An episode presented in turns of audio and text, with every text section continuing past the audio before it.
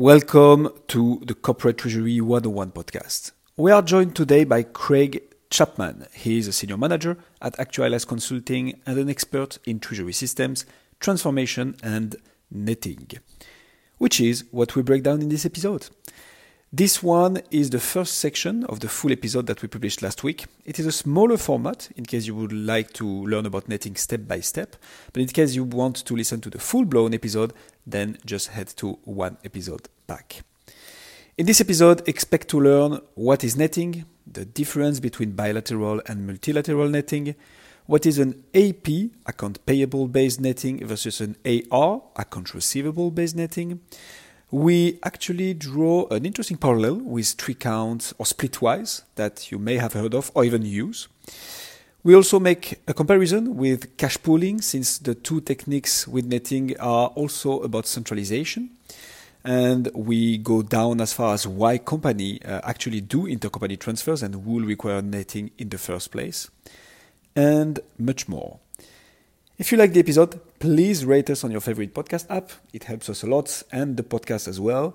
And it allows Husam and I to invite more and more amazing people and guests like Craig. And bonus, it makes us very happy. so please do not hesitate to go and rate us. In other other news, we published an ebook. If you are dreaming of finding a book explaining the ABCs of corporate treasury, well, do not search anymore we got you covered. Head to the link in the description to download it. And the best part, it is completely free. With all that being said, let's get on with the show.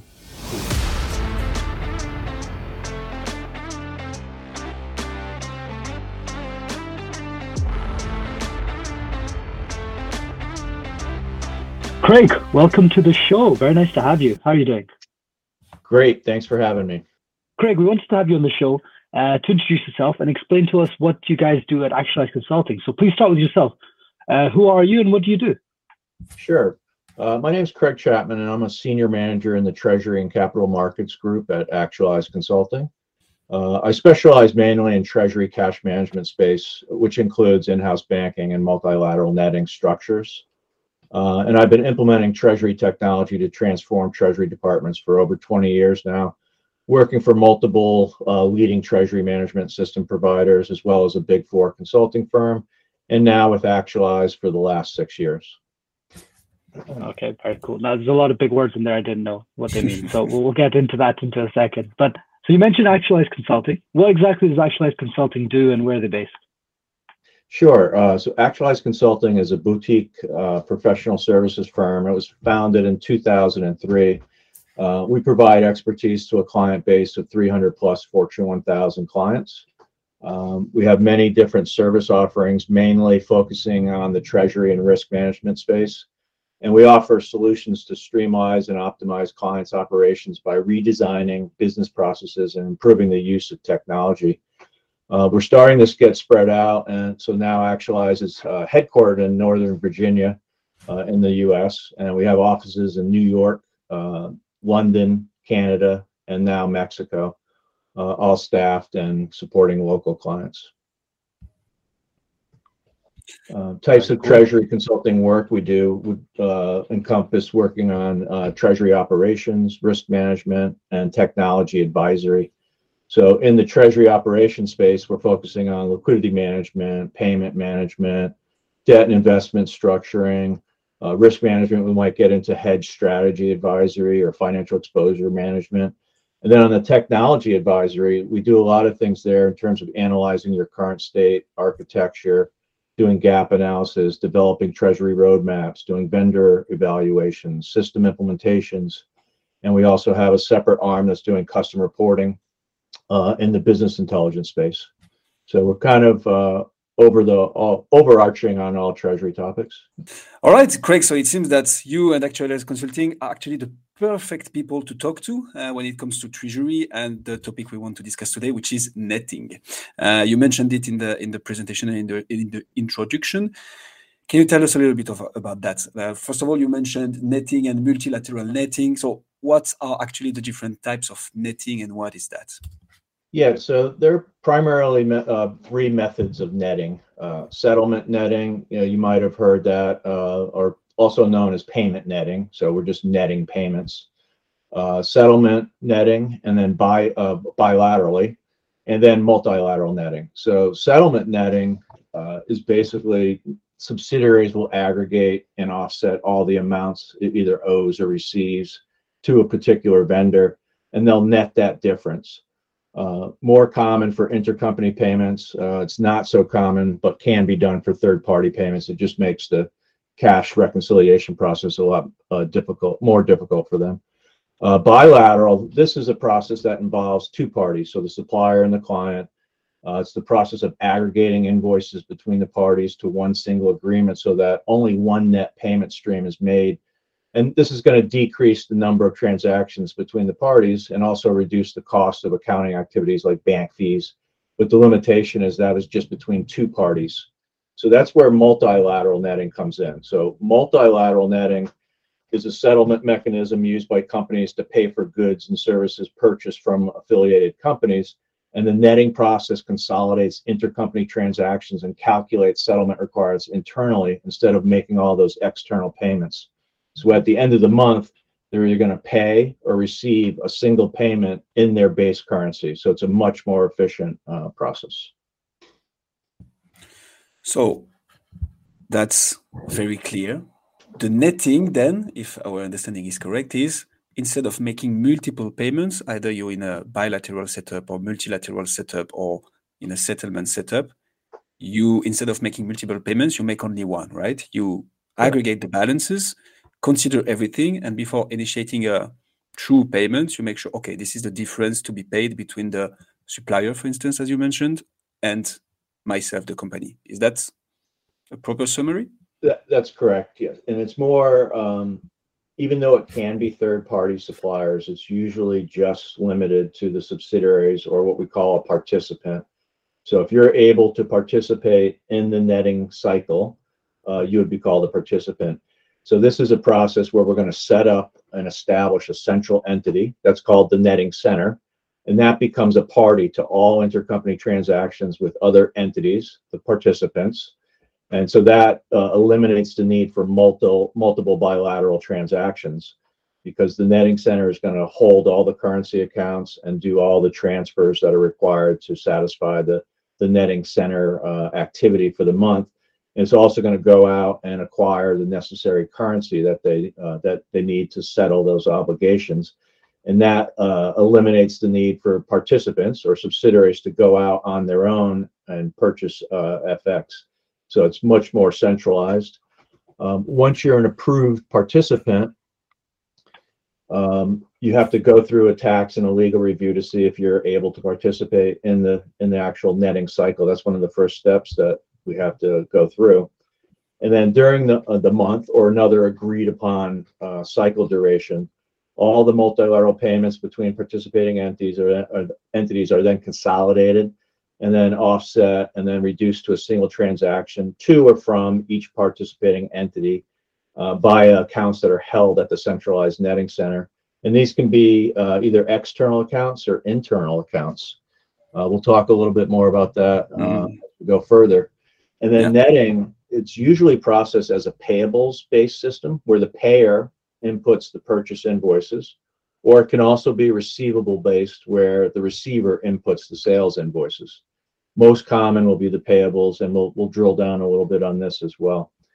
Um, so why do corporates implement netting? So it's, it's really uh, a play to reduce the cost of making payments.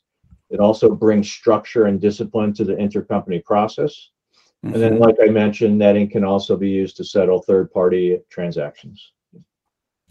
Okay, so you have uh, just just for me to to make sure we are 100% clear you have three entities for instance entity a which will be the netting center right? And then entity b and c and all the others.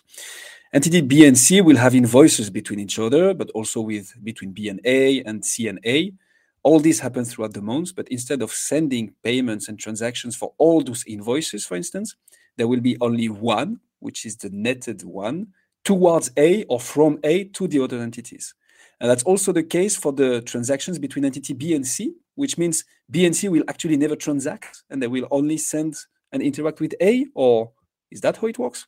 it, they will not interact directly. It'll only be through the course of um, settling invoices. So Mhm. these invoices can be in multiple currencies, and at the end Yeah. of the month, it's going to be reduced and converted or triangulated back to the base currency. So if I'm a euro denominated entity, I could have 10 transactions with 10 different affiliates in 10 different currencies, but at the end of the day, everything's going to go back between me and the netting center for an euro equivalent uh, payment to settle those invoices. Okay. Um, and then there's a there's a concept of managing disputes.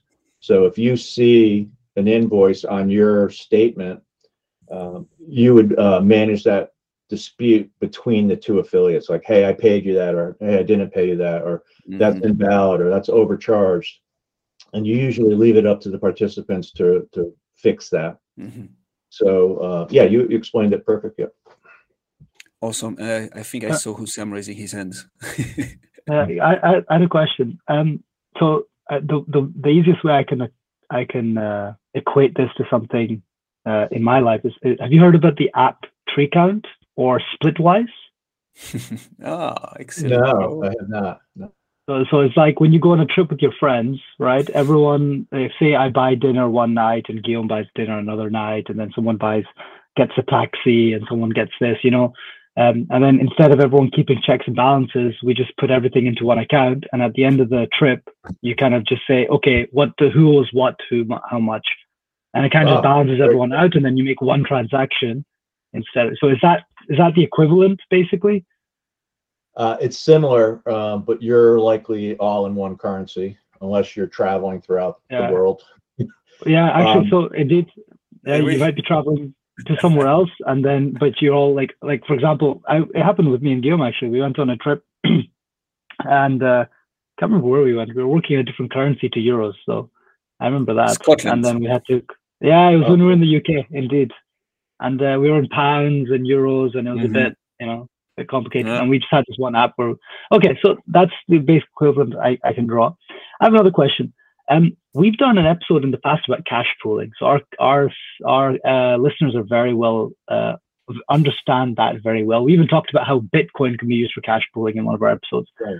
Um, so we know cash pooling very well. What's the difference between this and cash pooling? I feel like there's a subtle difference I'm not getting. Yeah, uh, cash pooling is really the precursor to an in-house bank where you're just tracking. Um, we call them ZBA movements, for lack of a better book transfers. So think of cash pooling as just managing a checkbook. So opening position, receipts, disbursements, ending position, and then with the in-house bank layered on a cash pool arrangement, then you could charge or pay interest optionally. Where netting is just trying to satisfy all this intercompany churn. One of the companies I'm going to talk about has 90,000 invoices per month, all in 17 different currencies with 50 different participants. So it's a much more um, dynamic environment than cash pooling. Cash pooling is usually between the subsidiary and the parent uh, account or the parent company, where I'm just lending and borrowing based on my position uh, with the with the overall company. This is more to get better visi- visibility on the intercompany and handle the FX exposures and balances. Uh, you're trying to lower your costs. You're trying to reduce the number of funding requests, minimize the cross-border transfers. So there's a lot more at play, or a lot more objectives of putting in a, a netting program. And if I if I may add something to that, Craig, but correct me if I'm wrong. Uh, also, one of the key differences is, except if you're in a notional pooling structure, but let's keep it simple right now and let's just talk about ZBS, so zero balance account. You have a physical transfer of cash every day, if not every week whatsoever, but usually it's every day at the end of the day in a cash pooling, and you physically between brackets move the cash at least from one account to another. And the whole purpose of netting is actually not to move too much cash and only once a month for the aggregated balances. But indeed, with the entity A and the netting center being linked to all the other entities and the other entities not being linked to each other in terms of physical transfers, the, the parallel is interesting. Yeah. Yeah, that's exactly right. So the ZBA is typically triggered by the bank uh, at the end of the day, unless you're going to calculate it and initiate it yourself, which uh, quite a few clients do that as well. But yeah, that was a good summary. Thank you. Awesome. Um, Craig, so can you quickly walk us through what are the primary benefits of multilateral netting? Let, let's maybe focus on this one. Yeah, and we'll get some more details around this, but the primary benefits would be uh, netting organizes and streamlines the settlement of the intercompany payments. So mm-hmm. instead of that 90,000 churn I was talking about, we're going to reduce that down to a single payment per or, or single receipt or payment per participant. Um, and it definitely gives you better visibility into the intercompany FX exposures and cash balances. So part of the netting, uh, if you're a corporate, part of your netting uh, re- requirements or obligation is to settle all that different currency. So this gives you laser visibility as to what that exposure is, as opposed to having everyone doing their own thing. It's a much more controlled um, and the primary, you know, another primary benefit is just lowering those transaction costs, reduce those number of payments, reduce those funding requests and manual wires. So you're optimizing your operation as well. And then anytime you minimize cross-border transfers, you're also uh, minimizing risk. Uh, those are the riskiest types of transfers. So if I have less cross-border, I'm in a better position from a risk standpoint. And then I also reduced my tax treatment. So internal and external audit, uh, compliance risk, and improving audit uh, accounting's ability to clearly reconcile at the end of the month. And then finally, it's going to significantly reduce that that physical intercompany uh, settlement or churn, if you will, uh, in between the, the, the subsidiaries. No. Okay, super clear. Thank you. And you mentioned you mentioned quite sometimes the um, the importance of the currency. So you have a multilateral netting between different entities. What about those currencies? Are they actually so when you make one payment, do you always make this payment in the same currency, or do you make sure to actually settle the invoices in each currency as well? And if, if in the first setup, do you apply an FX rate then? Uh, where is it defined? How does it work here? Okay, so the um, when you establish your netting center, you're going to establish uh, a location, a physical location for that, and we'll talk a bit about that as well. But you'll settle a, a, physical location and you'll establish a base currency for the whole program, either Euro, USD, GBP, depending on the makeup of your company. And then when you set up a participant, there's two critical things you have to decide. Are you going to settle physically or are you going to settle uh, internally? And then each entity is going to have a single currency. So we'll call it their functional currency. All activity or payments or settlements will be of that currency. And then on a, a monthly basis, you're going to put in uh, FX rates. And what it will do is triangulate. So, say it's a euro GBP invoice, it'll triangulate to that base currency and make that uh, that proper assessment as to what that value of that invoice is and that would just do a running subtotal of in out or pay me.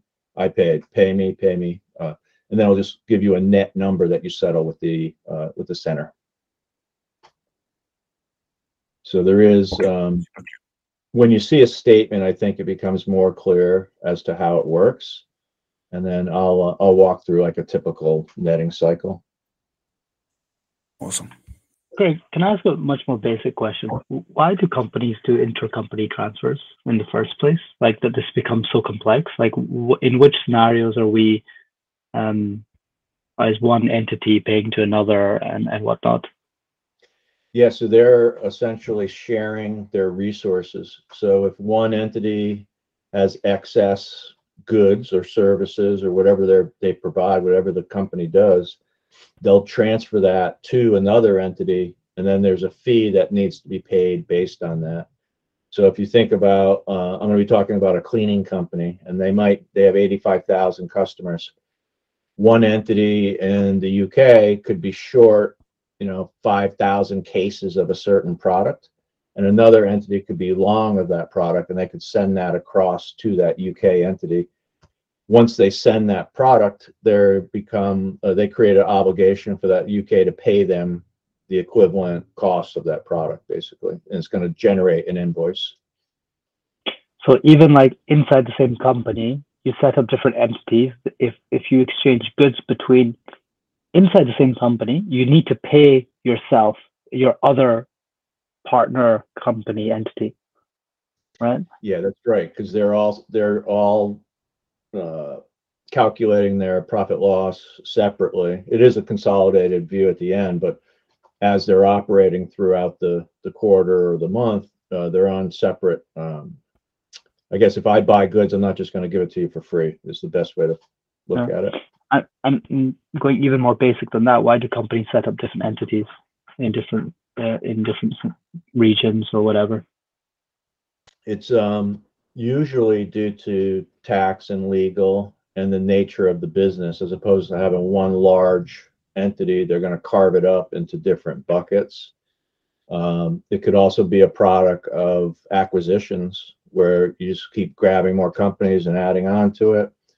Um, it's a way of reporting as well for accounting. So I'm working with a, a clinic that does uh, di- dialysis for kidney uh, kidney functions. Every single different center is an entity, so that allows them to track everything separately. So it's really just a bucket for tracking tax purposes and uh, financial performance. Okay, so if I can summarize then the and correct me if I'm wrong. So companies will set up different entities in different regions because different regions have different tax regulations that they need to account for separately. Maybe there's some tax benefits to being separated into smaller companies than being one big company with lots of different branches. So typically companies will set up different entities in different regions. Between those different entities, you may have exchange of goods or services even. So maybe the CEO of the company sits in one location and all the other ones need to you know pay him for his time or something like that um, or accounting sits in one division and then you need to pay for the accounting division uh, so you need to create invoices between those different entities that you've created in different regions to do that there's going to be pluses and minuses throughout your cycle whatever you define that to be a day a week a month um, and then what you do is instead of making every single payment you just wait until the end of the cycle do the pluses and minuses and pay the difference only, right? And that simplifies everything because you'd be working across The different net exchange. Yeah, the net amount, exactly. Netting being the net amount. So, and the reason that's Mhm. beneficial is because there might be like different exchange rates you need to account for. There might be bank transfer fees. Uh, there might be all these other things that, or just overall complexity and accounting difficulties, which mean that it's just easier to do it in one go at the end. Is that, is that a good summary of everything we've talked about? Yeah, that's right. We're trying to just minimize the impact of these intercompany movements. Uh, Mhm. And they're quite significant at, at a lot of companies, just based on what they do. It, it'll vary based on what they do. But once you Okay. get to be like a, a global national, it's gonna, it's gonna churn up a lot more because you have that many more entities, that many more co- uh, tax complexities. Uh, and that's where you'll really see it with a, a multinational. Very cool. Very clear. Thank you.